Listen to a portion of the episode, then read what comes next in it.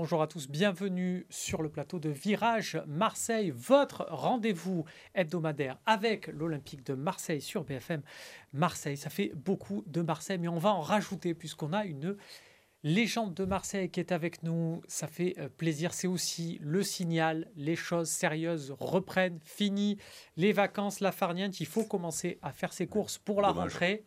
Voilà, il est rentré, c'est Eric. salut, salut, Eric. salut à tous. Ouais. Il y a un peu d'émotion, un peu d'émotion de voir Eric. Plaisir d'être avec vous parce que des, fois, voilà, on est content de reprendre le boulot. Et on, ça, a fait, euh, on a fait ce qu'il faut. Euh, Florent Germain, qui est avec Salut Romain. Vous avez fait le job. Salut Eric, on a essayé de faire le job. J'ai eu que des bons échos, moi. Vous avez dû faire, bien faire le job. 7 points en 3 matchs. Voilà, c'est aussi. Vous avez fait le job, c'est ça. Puis c'est pas passé grand chose cet été, donc. Euh... plus, c'est vrai qu'il n'y a ah, pas grand chose à dire. Justement, messieurs, on y reviendra dans la deuxième partie. On va euh, avoir l'œil d'Éric Dimeco. On va en profiter. Il va nous raconter euh, voilà, son vécu, comment il a perçu tous les événements. Il y en a eu deux, trois, effectivement, eh euh, pendant l'été de l'intersaison de l'Olympique de Marseille. Avant, en première partie, on va bien sûr revenir sur ce succès de l'Olympique de Marseille contre Nantes au Stade Vélodrome. C'était ce samedi. Virage Marseille, c'est maintenant.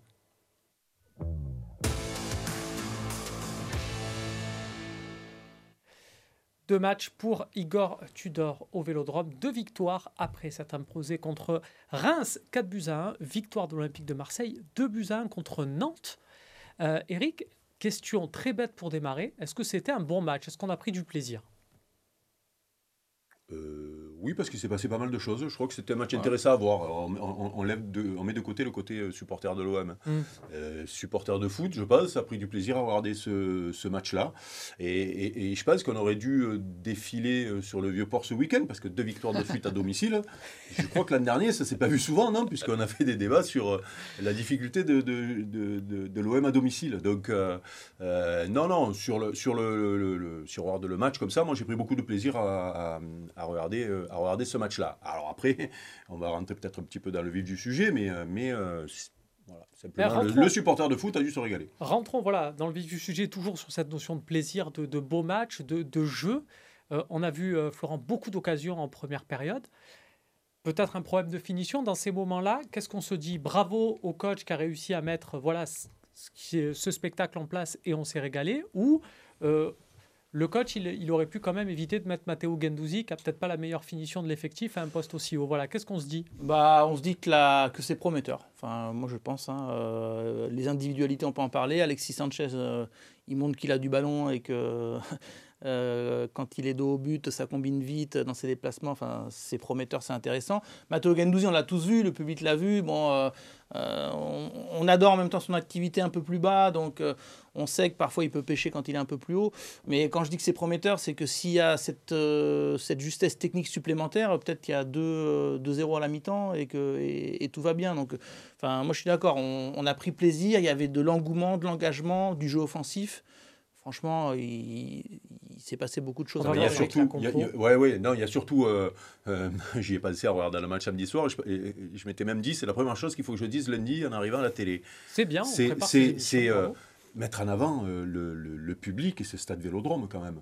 C'est dingue. Depuis le, retour mm. du, public dans les stades, je ne sais pas si le, stade a désempli une seule fois. Je me demande s'il n'y a pas eu 60 000 spectateurs sur chaque match.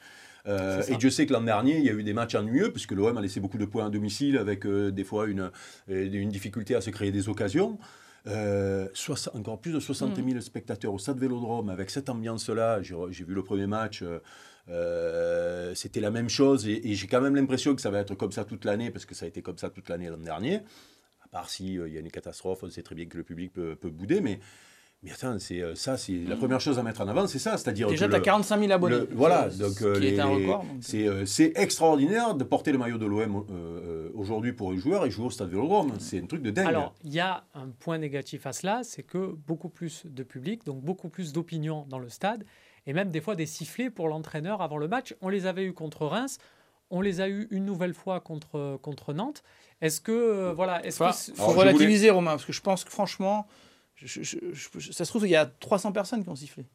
Euh, ce stade Vélodrome, il est couvert, il fait du bruit, on sait comment ça se passe. À la limite, ce qu'il faudrait, c'est que les supporters réagissent la prochaine fois en applaudissant mm. euh, tout d'or ou en faisant, euh, en, faisant un petit signe que voilà qu'ils le soutiennent. Comme ça, ça masquerait les, mm. éventuels sifflets. Mais moi, je suis persuadé que si tu as 500 personnes maxi qui ont sifflé tout d'or, plus d'indignés des, sifflets. Ah, mais largement, mais largement. Mais au premier match contre Reims, Eric euh, je crois que tu étais au stade du coup, mais euh, on a tous été un peu choqués de se dire Ah ouais, pour de bon, ça siffle ah, sur la première. alors je voulais en parler dans la deuxième partie, mais ça, c'est comme ça, ça, on pourra parler plus d'autre chose. Mais euh, je, j'avoue que je ne, je ne, il y a des choses que je ne comprends plus. c'est peut-être mon grand âge qui fait que je ne comprends pas comment on peut siffler un entraîneur qui est arrivé il y a trois semaines euh, dans un contexte particulier, c'est-à-dire avec un effectif qu'on lui donne qu'il n'a pas choisi, euh, un calendrier de matchs amicaux qu'il n'a pas choisi. Là, c'est pareil. Euh, tant mieux pour nous, puisque ça a été diffusé sur BFM Marseille, les matchs amicaux. Mais moi, quand, à l'époque, on, personne ne voyait les matchs amicaux. Le de mmh. base qui venait au stade Vélodrome ne voyait pas les matchs amicaux. Et des matchs amicaux catastrophiques, on en a fait un paquet, parce que quand tu es en pleine préparation, généralement, des fois, tu, bosses même le matin. Tu fais des, des, des 100 mètres le matin du match parce que euh, ton match amical, il vient dans une préparation globale. Et l'après-midi, tu joues contre une Nationale 2, Nationale 3, Nationale 4, ou même des clubs amateurs de la région quand on était à Font-Romeu, et tu te fais bouger. Et le supporter, il voit ça, et d'un coup, il siffle sur le premier match parce que les matchs amicaux n'ont pas plu. J'ai entendu ça, hein, j'ai entendu ça à la mmh. radio. Hein. C'est-à-dire des mecs qui vont au stade depuis très longtemps, des supporters avertis, parler des matchs amicaux, que ça avait été catastrophique. Mais, mais, mais, mais les matchs amicaux, c'est de l'entraînement. On ne sait pas ce qu'ils ont fait. Voilà, donc jugeons au bout d'une dizaine de matchs le travail de Tudor. S'il faut euh, le secouer un peu ou s'il faut euh, se plaindre, ben on se plaindra. Mais avant le premier match, siffler un entraîneur qui, euh, qui, a subi une situation avec un entraîneur qui est parti alors qu'il ne devait pas partir, lui qui arrive, qui choisit pas ses joueurs, un calendrier de matchs amicaux qu'il n'a pas choisi. Mais on est devenu fou, quoi. Alors à voir justement, c'était peut-être pas la totalité du stade. Là où il y a eu vraiment ah la totalité du stade, c'est sur l'entrée euh, de Dimitri Payet et aussi sur la sortie de Sanji Zunder. Ça a été un moment vraiment euh, émouvant, j'ai envie de dire. Je rappelle le contexte, l'OM évolue en infériorité numérique mais est devant au score. Il faut donc sécuriser, faire rentrer un défenseur. Du coup, ben, dans ces moments-là, on sort un attaquant. Problème, Igor Tudor avait remplacé ces trois éléments offensifs, donc il y en a un qui allait devoir ressortir. C'est tombé sur Sanji's Under, forcément déçu mais tout le stade l'a applaudi. L'entraîneur lui-même l'a applaudi et il s'en est expliqué derrière en conférence de presse. On l'écoute tout de suite. Ce n'est jamais agréable de faire sortir un joueur après l'avoir fait rentrer, mais c'était nécessaire. C'est quelque chose que j'ai fait pour le bien de l'équipe. Si c'était à refaire, je le referais. C'est un moment, en termes de management, c'est pas mal là aussi parce que la rage d'Under, il la comprend aussi. Mais bien euh, sûr, bah, il a été joueur. Euh, fait, je veux dire, parce que pareil, j'ai entendu les critiques sur cette sortie-là, mais le problème, c'est que tu l'as dit, euh, il fait rentrer les trois attaquants. Donc, quoi qu'il arrive, il était obligé de faire sortir un attaquant. Hmm. Vu la, physionomie du match, le résultat, et, il est obligé de faire sortir un attaquant pour faire rentrer un défenseur. Euh, alors, s'il si, avait sorti Payet, n'en parle pas, je pense qu'on en aurait fait euh, des débats hmm. pendant toute la semaine. C'est surtout que Payet a prouvé qu'il était utile derrière. Voilà, ouais, non, non mais, non, mais tout le monde est utile, même, le petit, aussi, même, le, même le petit Ender. Le problème, c'est qu'il fait un choix. Et eh bien, il fait un choix. Voilà. Quel n'importe lequel, il y aurait eu des critiques. Là, à un moment donné, le joueur, c'est normal qu'il ait un peu les nerfs. Euh, l'entraîneur, il est dans son rôle, euh, il fait son choix. Après, il a dû s'expliquer avec. Je pense que le, le, Ender a dû comprendre. Euh, que les supporters ne comprennent pas qu'il est obligé de faire sortir, quoi qu'il arrive, un mec qui venait de rentrer. Ça, par contre, à un moment donné, il faut réfléchir deux minutes. J'ai entendu à la radio l'autre soir un supporter qui dit Ah, il a manqué de respect à Ender. Et le journaliste a bien joué le coup, il a dit Mais qu'est-ce que tu aurais fait, toi? Et là, l'autre, il est emmerdé parce que du coup, euh, il réfléchit, il dit non, mais mm. j'aurais fait sortir un attaquant. Ils, venaient tous de rentrer, donc euh, soyons, mm. soyons à un moment donné, arrêtons de réagir à chaud. Que le joueur ait les nerfs, c'est normal. Que l'entraîneur explique derrière aux joueurs, c'est normal aussi. C'est bon. Après, ça vient en plus dans une période où lui, il est un peu poussé vers la sortie. Enfin, il y a cette histoire de possible échange entre Malinowski et Under. Donc je pense que globalement, il se dit non, mais attends. Euh, toujours possible ça, Florent? Je pense que c'est toujours possible. C'est toujours possible. La clé, elle est peut-être plutôt chez Under, justement. Parce que si lui dit allez banco feu vert, euh, je vais à l'Atalanta Bergame, Bah, Malinowski, l'Atalanta Bergame, même s'il a marqué ce Mm. week-end, semble disposé à, à s'en séparer. Euh, lui, euh, il serait entre Tottenham et, et l'OM. Mais voilà, à l'OM, on ne désespère pas que ce soit encore possible. C'est un dossier compliqué, hein, parce que c'est pas un échange, euh, c'est pas aussi simple que voilà, je tiens, merci, je te donne under, on prend Malinowski, Oui, on signe. va Non. valoriser un peu les, les achats. Tu valorises l'âge, le salaire, euh, les commissions d'agents qui sont plus nombreuses, bon, tout ça est compliqué. Mais c'est voilà, c'est pas impossible. Après, pour finir sur Under, euh, voilà, pareil qu'Eric, on comprend sa frustration. Euh, moi, Tudor, je l'ai trouvé bien dans ses explications. Il est gêné dès qu'il appelle Under, en fait, sur la Euh, pelouse. oui, oui. Il lui dit bah, Qu'est-ce que tu veux Non que mais, je fasse Euh, non, mais dans cette voilà. histoire-là, plus, le plus rigolo, c'est que le principal responsable, c'est euh, c'est, euh, celui qui se fait expulser quand même, quand tu vois la manière dont il se fait expulser. Euh, Oui. C'est lui qui met euh, dans la difficulté l'équipe à ce Mm. moment-là du match. Sur le coup, alors vraiment, grosse faute de, de Samuel Hein Gico. euh, erreur. Non, mais je veux dire, grosse faute. euh, Ouais. Il y a une autre manière de défendre que de faire ça dans la surface euh, va- au 6 mètres. Moi, moi, je suis d'accord, mais je- je- pour moi, c'est pas une grosse faute. Pour moi, c'est je- par contre un geste maladroit. C'est-à-dire que il- il le ceinture, on voit les bras, euh, l'attaquant après il s'appuie un peu sur lui. Pour moi, c'est pas une énorme faute. Le, le penalty est, est logique, mais je dirais, euh, tu vois ce que je veux dire? Pour, pour moi, c'est plus la maladresse de Non, le non, ceinturer comme ça. Il le ceinture dans un premier temps et il le tire après quand même. fait, Ouais. euh, Je trouve que le Nantais joue bien Fait- le coup aussi, mais bon. après, Hein? Je trouve que le Nantais joue bien le coup aussi. Quand il sent qu'il est un peu Ah oui, ceinturé. mais, voilà. non, mais tu tu la Ah faute, c'est le défenseur. Euh, L'attaquant, il est Ah. malin. Là, là, sur le coup, il n'y a rien à dire. Il n'y a rien à dire. On se met en difficulté tout seul. Et on met en difficulté son entraîneur et on met son, co- Ah. son coéquipier euh, en rage. Messieurs, est-ce qu'il ne faut pas aussi profiter euh, de cette émission débrief après euh, cette OM Nantes pour féliciter l'homme de ces rencontres de ces dernières journées? J'ai nommé bien sûr Nicolas Palois, décisif l'an dernier à l'aller et au retour. Décisif encore aujourd'hui avec ce, ce but contre son camp. L'année dernière, il, avait, il s'était fait expulser, je crois, en première période au match aller. Le retour, il provoque un, un penalty. Euh, Attention, j'aime- bien Nicolas Palois, hein, donc pas, pas dire de mal de Nicolas Palois sur ce. ouais, bah, bah, c'est ce qu'on appelle un ami de l'Olympique de Marseille. Non, mais je, trouve je trouve que euh, moi, c'est des joueurs que, que j'aime bien parce que ça donne tout. Il a une dégaine. euh, Bon, voilà. je- Non, puis c'est un joueur, de- un joueur précieux dans un Ouais, club parce qu'il va mettre la tête là où bon. certains ne mettent pas le voilà. pied. Il est malheureux Euh, sur le si on regarde la saison de Nantes l'an dernier, il est quand même très important dans la, dans la saison et notamment dans le titre de, Voilà. de Nantes. Euh, voilà, bon, euh, et puis à la limite, on n'est pas là pour, pour enfoncer les, les adversaires. Euh, Si tu veux parler de Nantes, par contre, Nantes que je trouve diminué par rapport à l'an dernier et qui euh, peut avoir des problèmes cette saison. Euh, on a vu qu'ils nous posaient quelques soucis euh, défensifs euh, à un moment donné quand ils ont poussé. Et ce n'est que Nantes, quoi. C'est là où, Mm. si on va chercher sur ce match-là les motifs de satisfaction et, et les, et les- et les inquiétudes, moi je suis toujours inquiet avec cette défense centrale. Je pense que le milieu de terrain manque d'équilibre où on voit que les mecs sortent un peu trop facilement le ballon contre nous et ceux qui seront meilleurs que Nantes vont nous poser des, des problèmes. Voilà, c'est plutôt ça. oui. Eh bien, vous l'avez vu, on a un Eric Dimeco qui s'est chauffé sur le débrief de ce match. Il est prêt pour nous faire son total débrief mercato de l'Olympique de Marseille. C'est la deuxième partie, ça arrive tout de suite.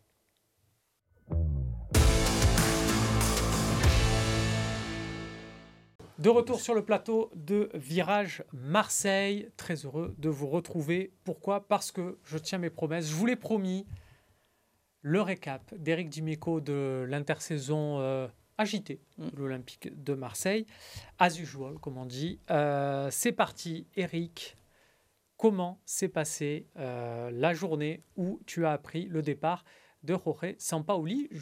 C'était début juillet, je crois même que c'était le 1er juillet. Ouais, euh, bah, étonné comme euh, beaucoup. Alors peut-être pas les suiveurs et encore, je sais pas toi Flo si tu as été étonné. Euh, J'ai senti le truc venir euh, le une truc semaine venir avant. ouais. Parce que oui, il s'était plaint euh, du, euh, du recrutement. Euh, moi, ce qui m'a étonné, c'est qu'on était en plein au début du mercato, euh, voire même, euh, enfin, on sait que maintenant le mercato commence très tard.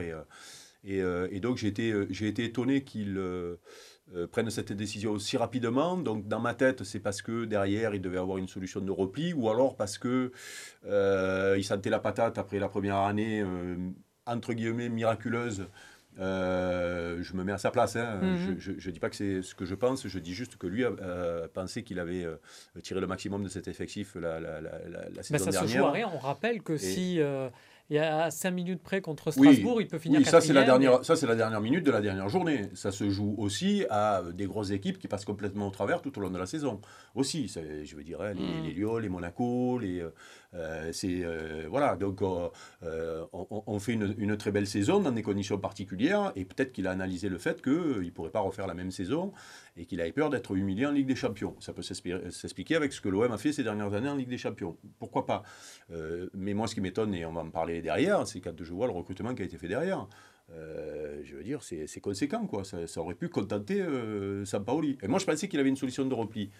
Je sache, il a signé nulle part. Non. Donc, euh, donc c'est pas le cas. Pour moi, c'est plutôt Longoria qui avait une solution de repli. Voilà, oui, oui. La fin de l'aventure, elle a été compliquée entre Longoria et Sampaoli. Ouais, puis il avait des demandes un peu particulières. il avait des demandes Bon, il y a certains noms auxquels je ne crois pas, notamment Griezmann. Hein, oui, oui, je crois pas non plus. Euh, mais euh, il avait plus une exigence de certaines recrues qui ne correspondaient pas à ce que voulait faire Pablo Longoria.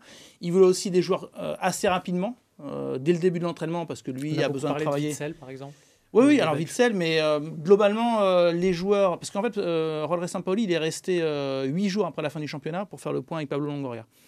Et ils ont évoqué le recrutement, et il y a eu 6-8 joueurs qui ont été euh, demandés par Sampaoli, mais surtout il les voulait rapidement, je crois avant le 10 juillet. Et en fait, Pablo Longoria, il a dit non, mais euh, avant le 10 juillet, possible vu le mercato, c'est très compliqué. C'est plus possible dans le et, en fait, ça a été un peu la goutte d'eau qui a fait déborder le vase et c'était déjà euh, compliqué. Pablo Longoria, il a fini la saison, il était un peu épuisé. Et en fait, Sampaoli, c'est quand même un coach qui, qui t'essore, qui t'épuise, qui te demande des choses, qui te crée parfois quelques soucis dans, dans le vestiaire. Donc finalement, Pablo Longoria, je pense, je dis pas que il est content que Sampaoli soit parti. Mais je pense qu'au fond de lui, il, est, plus, bah, il est, plus, tranquille sur le recrutement et peut-être qu'il y a moins de problèmes en interne avec Igor, Igor Tudor. C'est surtout pour revenir sur cet épisode-là, c'est que la solution de, de, repli est trouvée très rapidement. Preuve mm. que le président avait déjà travaillé à un éventuel successeur. Et ça, et ça euh, quand tu l'apprends, tu te dis, tiens, euh, c'est bien sa bosse ou tiens c'est la preuve que ça allait mal et euh, tu as plutôt un a priori bah, positif de te dire les ça deux. non mais euh, présider c'est gouverner c'est prévoir, quand tu es président de l'OM il faut prévoir l'après Sampaoli. Mm. on, on, se doutait qu'il resterait pas 10 ans au club. Et je pense même que, par rapport à ce que dit Flo, ça, correspond un petit peu à ce que je pense, c'est-à-dire la, la, vivre avec Sampaoli au jour le jour, euh, t'oblige presque à prévoir euh, mm. l'après, euh, parce que ça mm. peut tomber à tout moment. Et n'oublions jamais que même si Longoria n'était pas là à l'époque, l'épisode Bielsa a été un retentissement dans l'Europe mm. du football. C'est-à-dire tout le monde se souvient que Bielsa, après la première journée, s'en va. et que Sampaoli, c'est un peu son fils spirituel. Donc ça peut arriver. Donc c'est pour ça que moi je dis, je dis bien joué dans le sens où combien de, de, présidents auraient été pris au dépourvu et on aurait entendu défiler des noms qui, qui veulent rien dire. Bien joué D'accord, un staff est nommé avec Igor Tudor. Au bout d'une semaine, Mauro Camoranesi, présenté comme le bras droit, claque la porte. Ça, quand on est Marseillais, on voit ça, on se dit, allez, on va encore passer pour des. Parce que Mauro Camoranesi, c'est aussi un nom connu. Est-ce qu'on se dit, on va encore passer pour des clowns Franchement, ou pas? euh, il sera passé, euh, fait, il est passé, il est passé dire coucou, quoi. Fait, Il a pris les équipements, il a touché les équipements. Voilà, bon, Est-ce qu'il les a rendus? C'est ça que je voudrais savoir. non, mais à la limite, si euh, en Italie, quelqu'un se promène avec l'équipement de l'OM, moi, ça me fait plaisir, ça fait de la pub. Donc, ça, c'est bien. Non, ça, pour moi, c'est un épiphénomène. Même si. Euh, euh, on a su derrière qu'il pouvait y avoir quelques tensions. Mhm. Euh, Flo, je t'ai écouté pendant les vacances. J'essaie toujours de t'écouter à la radio parce que hop, je prends un peu des idées. Mais, mais que, que hum, que oui, il y avait une certaine tension par rapport aux méthodes de travail de, Tudor, par rapport à ce qu'était Sampaoli, euh, voire même au niveau de son staff où c'était pas encore mm. clair. Bon, ben oui. Après, ne jamais oublier que cet homme-là a été parachuté du jour au lendemain dans un club euh, où on lui a dit tu ne, tu viens avec un staff, mais tu ne choisis pas les joueurs. il faut de suite se mettre au boulot avec un programme qui était déjà préétabli, c'est-à-dire les stages, des stages qui sont déjà prévus. Voilà, mm. lui, si l'année prochaine, s'il est encore là, je pense qu'il va pas, il va pas refaire cette, cette intersaison.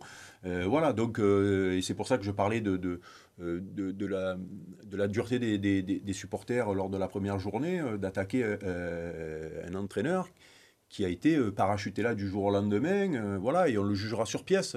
Justement, il y a un recrutement, il y a une équipe qui change. Steve Mandanda part alors qu'il y avait plus Paoli qui c'était celui qui ne le faisait pas jouer. Preuve que son cas dépasser un peu ce cadre-là. Alvaro González, c'est pareil, hein, euh, contrat résilié, alors que alors qu'il y avait plus en Paoli qui semblait. Non, mais on peut, on peut s'arrêter deux secondes sur ça malgré tout, parce que moi, quand j'ai vu euh, Paoli partir, je me suis dit, bah, tiens, Steve, il a un boulevard du coup, puisque mm. euh, il a été performant mm. à la fin de la saison. il y a une Coupe du Monde qui se profile avec un entraîneur qui. peut-être aura un regard un peu plus juste, parce que ce qui était, pour moi, ce mm. qui, était, ce qui s'est passé pour Steve l'an dernier, c'était pas juste, avec un regard un peu plus juste, et donc il va, il va recommencer à, à, jouer. Et là, euh, grosse surprise de, laisser, de voir partir euh, Mandanda. Et, pareil, j'espère qu'on ne va pas le, regretter parce que, parce que là, du coup, je ne comprends plus. Il y a une équipe, messieurs, qui, qui, change du coup le visage avec certaines bonnes pioches, quand même, des joueurs où on est même surpris de les voir signer à l'OM. On annonce un OM à l'agonie. Il y a quand même un Mbemba qui signe, alors qu'il est annoncé quand même dans, dans des clubs de d'un autre calibre comme la Juventus. C'est surtout un joueur qui, euh, qui, joue à Porto, qui a l'habitude de jouer à la Ligue des mmh. Champions. Je l'ai commenté plusieurs fois. Alors, je sais pas, mmh. un leader de défense, je sais pas, hein, on va voir mmh. cette saison, mais moi, je l'ai vu avec Pep à, Porto. Euh, il coupait du bois les deux. Euh, Jonathan, Jonathan Klaus aussi qui vient, enfin voilà, et Nuno Tavares, évidemment, ça commence à, à, prendre, à prendre forme. Victoire contre Reims, et là, le, la vraie bascule, là où on commence à se dire c'est top, c'est que juste après cette victoire contre Reims, il y a l'arrivée d'Alexis Sanchez à l'aéroport, et là, ça, on bascule en se disant bah tiens finalement euh, ça tourne ça tourne bien. Alexis Sanchez c'est pareil non moi alors concernant le, recrutement euh, très étonné euh, du recrutement dans le sens où je, me rappelle toujours du discours du président Longoria quand il est mis en place sur les problèmes euh, financier du club mm. où euh, ça va être dur de recruter. Je me souviens, on avait fait une émission de ah. radio avec euh, le président Longoria et l'actionnaire, M. McCourt, à, l'Intercontinental, où on nous expliquait qu'il faudrait sûrement vendre Camara parce qu'il n'y aurait pas d'argent. Mm. Et là, si je fais le compte, il faudrait s'amuser à compter quand même. On doit être en deux ans une vingtaine de joueurs, sinon plus.